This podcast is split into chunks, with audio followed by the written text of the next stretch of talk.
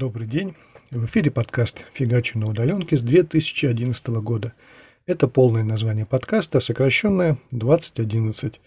По таким названиям он и будет выходить в дальнейшем. В студии Андрей Байкалов.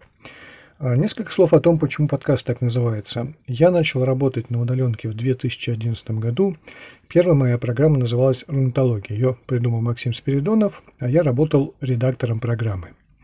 Затем были другие подкасты «Капитаны бизнеса», «Агенты вкуса», «Analytics Drive», «Токен Шоу».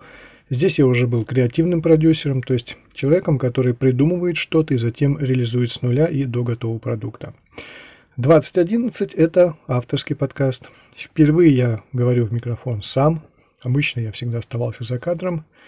И начну я сегодняшний подкаст с разговора о небольшой тайне. Ну, я ее называю тайной. Тайна, которую скрывает в себе наш русский язык. Сейчас небольшая отбивка, и я продолжу.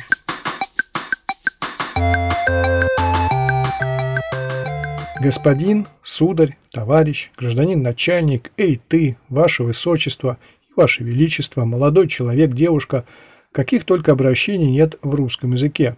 В 1717 году Петр I приказном порядке ввел обращение «милостивый государь» и «милостивая государня», которые потом сократились до «сударь» и «сударыня». Потом были табели о рангах в 1722 году, где четко было прописано, к кому и как обращаться. Классическое «Ваше благородие» как раз оттуда. Песню вы, конечно, помните. «Ваше благородие, госпожа удача». Для кого ты добрая, а кому иначе. Ну вот что мне интересно. А откуда взялось обращение «уважаемый»? Без имени и отчества, просто уважаемый. Так иногда говорят гаишники. Уважаемый, выйдите из машины. В магазине тоже бывает. Уважаемый, а что это вы без очереди? В письмах мы тоже пишем либо «Уважаемый Иван Иванович», либо заканчиваем «С уважением Иван Петров». Я всегда верил, вслед за Бродским, вернее, под его влиянием, что русский язык сам вывезет кого хочешь и куда хочешь. То есть не мы вносим изменения в русский язык, а язык вносит изменения в нашу жизнь. Он сам совершенно удивительным образом каждый раз воссоздается, самособираются звуки, сочетания, слова, которые начинают жить, не обращая внимания на людей. Ну а мы лишь потом вносим изменения в словари. Вот и слово «уважаемый». Почему именно оно стало главным словом при обращении друг к другу? Может быть, потому что главный русский вопрос вот так уже и звучит сотни лет. «Ты меня уважаешь?» Я бы с удовольствием поспорил бы на эту тему, но мне кажется, что это единственное слово, которое может примирить бедного и богатого, начальника и подчиненного мужчину и другого мужчину или женщину, там, молодого дерзкого самца и пожилого человека, просто не дать загрызть друг друга. И русский язык сам выбрал для этого единственное правильное слово. Словно вот хранит нас.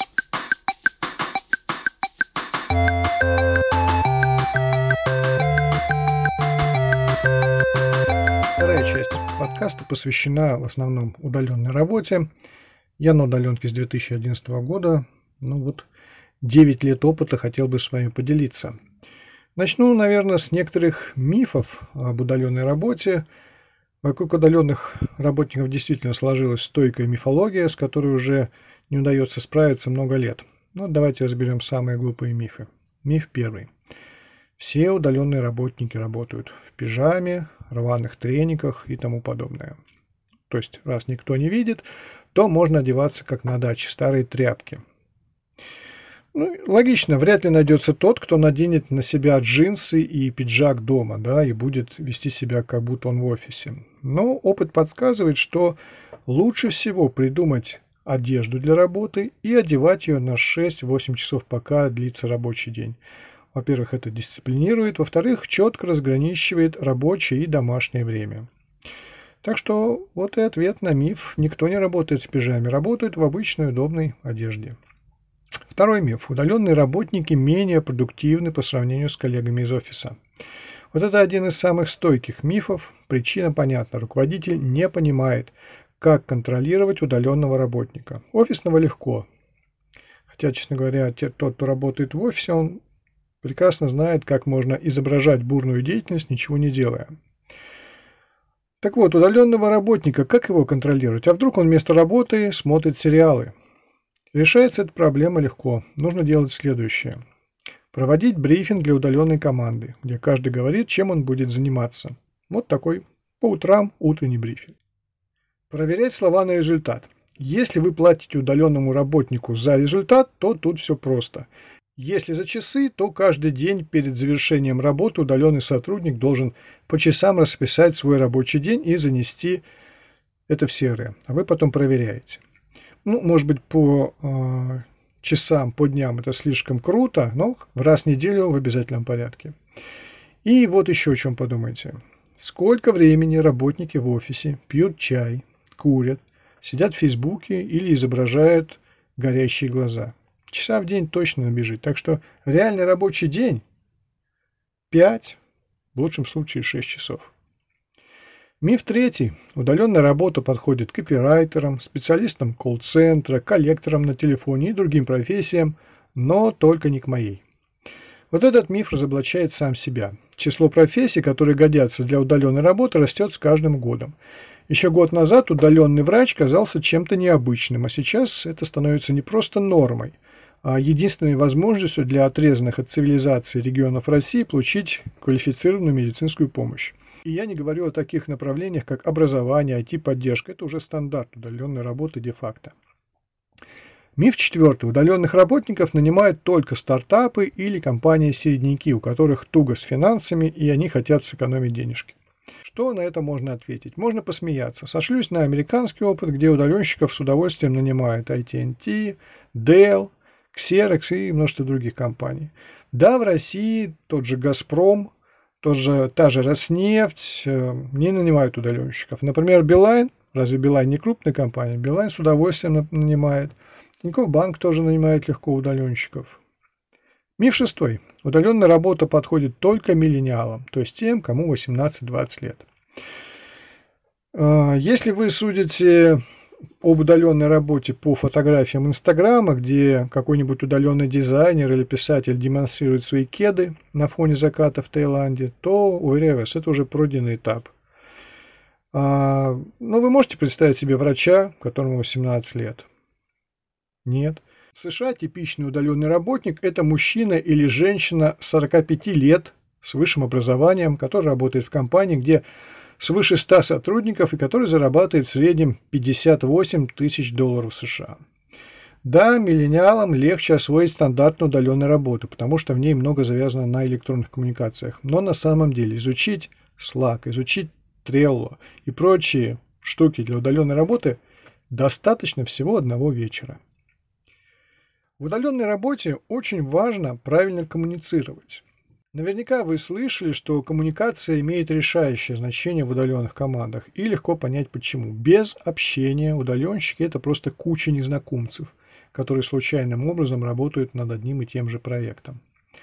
На больших расстояниях общение имеет свою специфику. Нет преимущества спонтанного взаимодействия и невербального языка, который наш мозг считывает о коллеге. Да, ну вот вы что-то спросили у коллеги, он улыбнулся, все сразу стало понятно. Способность эффективно общаться значительно ослаблена при работе на удаленке. Поэтому любой удаленный работник должен развивать искусство общения. А как это сделать? Давайте сначала разберем, ответим на вопрос, вернее, что такое плохое виртуальное общение. Такое происходит, когда у вас есть целый зоопарк коммуникационных приложений. Я вот сам постоянно сталкиваюсь с тем, что мне могут прислать информацию через почту, Evernote, ссылкой в CRM или по, через мессенджер. Все и все по одному и тому же проекту. То есть каждый из дизайнеров, то есть, вернее, каждый из удаленщиков привык к одному какому-то способу связи и им пользуется. Да? И вот как в такой каше разобраться, что имеет приоритет? Это первое. Второе. Вы используете личные правила работы с почтой. То есть, например, кто-то из ваших коллег в рамках борьбы за личную эффективность проверяет почту один-два раза в день. И если придет важное сообщение, то проект затормозится из-за человека с личными правилами. Третье. Додумывание и допущение – это самая тяжелая ошибка, которая может только быть в работе удаленных команд. У нас у всех разный культурный код. И для кого-то невинная шутка будет означать оскорбление – Телепатию пока мы не изобрели. Додумывать за другого худшее, вот что может случиться в работе удаленщика. Ну, эй, почему текст на главную до сих пор не готов? Я думал, это ты взял на себя. Почему я перестал с тобой общаться? Ну, я же не знал, что это сарказм. Я думал, что ты на самом деле так считаешь. И вот такие моменты приводят к очень плохим вещам, когда удаленная команда рассыпается. Поэтому опытные удаленщики знают – Никогда не надо спешить с выводами после того, как вы что-то прочитали в мессенджере, в почте, в слаке. Не надо обращать внимание, что там стоит точка, а мы знаем, что точка в конце предложения в, менеджере, э, в мессенджере означает э, такая строгая позиция, да? Вот. Если что-то не понял, переспроси. Не знаешь – уточни. На удаленной работе всегда действует правило «не виновен, пока не обсуждали». А теперь несколько слов о методике, которая помогает наладить виртуальное общение. Эта методика известна как методика Киплинга, того самого писателя Реджинальда Киплинга, который написал всем известного Маугли. Свой, свой метод он обосновал вот в стихах. «Есть у меня шестерка слуг, проворных, озорных, и все, что вижу я вокруг, все знаю я от них. Они по зову моему являются в нужде, Зовут их как и почему, кто, что, когда и где. Я по горам и по лесам гоняю верных слуг. Потом работаю я сам, а им даю досуг. Вот методика Киплинга состоит из шести вопросов. То есть мы задаем вопросы и получаем ответ. Что? Что должно быть сделано? Кто? Кто это должен сделать? Когда? Когда это должно быть сделано? Где? Где это должно быть сделано? Как? Как именно это должно быть сделано? Почему? Почему или зачем это надо сделать? Последовательно отвечая на эти вопросы, команда и руководитель проекта понимает, кто и за что отвечает, когда дедлайн, как это нужно сделать и так далее. Методика Киплинга помогает удаленным командам действовать как единое целое, где каждый а, знает свои обязанности. Эту методику можно применять и в больших, и малых делах. Она поистине универсальная. В завершающей части первого выпуска я хотел бы э, поделиться с вами жизненным принципом, который использует э, Джефф Безос, который, как известно, является самым богатым человеком в мире. А, у него есть жизненный принцип, которого он придерживается с самого начала своей удивительной карьеры в бизнесе, начиная с открытия Amazon в 1995 году. По латыни его принцип звучит как «градатим фера читер», это перевод Гугла, а, и этот текст помещен сейчас в логотипе компании Blue Origin. В буквальном переводе с латыни он означает «постепенно и свирепо», при хорошей фантазии из этого принципа можно сделать целую бизнес-идеологию. Но в том-то и суть Безоса, и Баффета, и Сороса, и Маска в том, что они действуют в соответствии с очень простыми принципами. Все ищут какую-то волшебную таблетку, какие-то уникальные сакральные знания о том, как стать э, богатыми, а миллиардеры говорят, что, ребята, мы используем в своей жизни очень простые принципы. И вот американский журналист Брэд Стоун в своей книге, посвященной Амазону, Джефф Безос и Эра Амазон, приводит перевод самого Безоса. И он звучит так. Шаг за шагом, неотступно.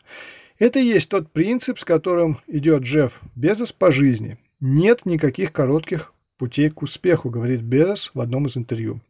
Шаг за шагом – это значит поставить одну ногу, потом другую, и так двигаться к цели, пусть медленно, но неотступно. Такое поступательное движение к цели, которое кажется недостижимой. Суть жизненной философии Безоса. И это привело его к статусу самого богатого человека в мире. Ну вот, пожалуй, и все. Вы слушали подкаст 2011. Это был первый выпуск. Я хотел поделиться с вами своими мыслями.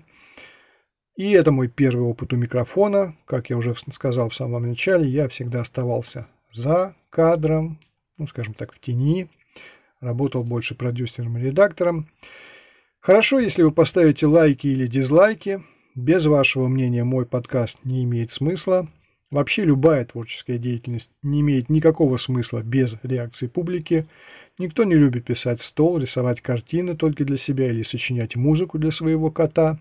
Творческому человеку всегда нужна реакция публики. Не забывайте об этом, пожалуйста. В студии был Андрей Байкалов. До встречи на просторах Всемирной паутины.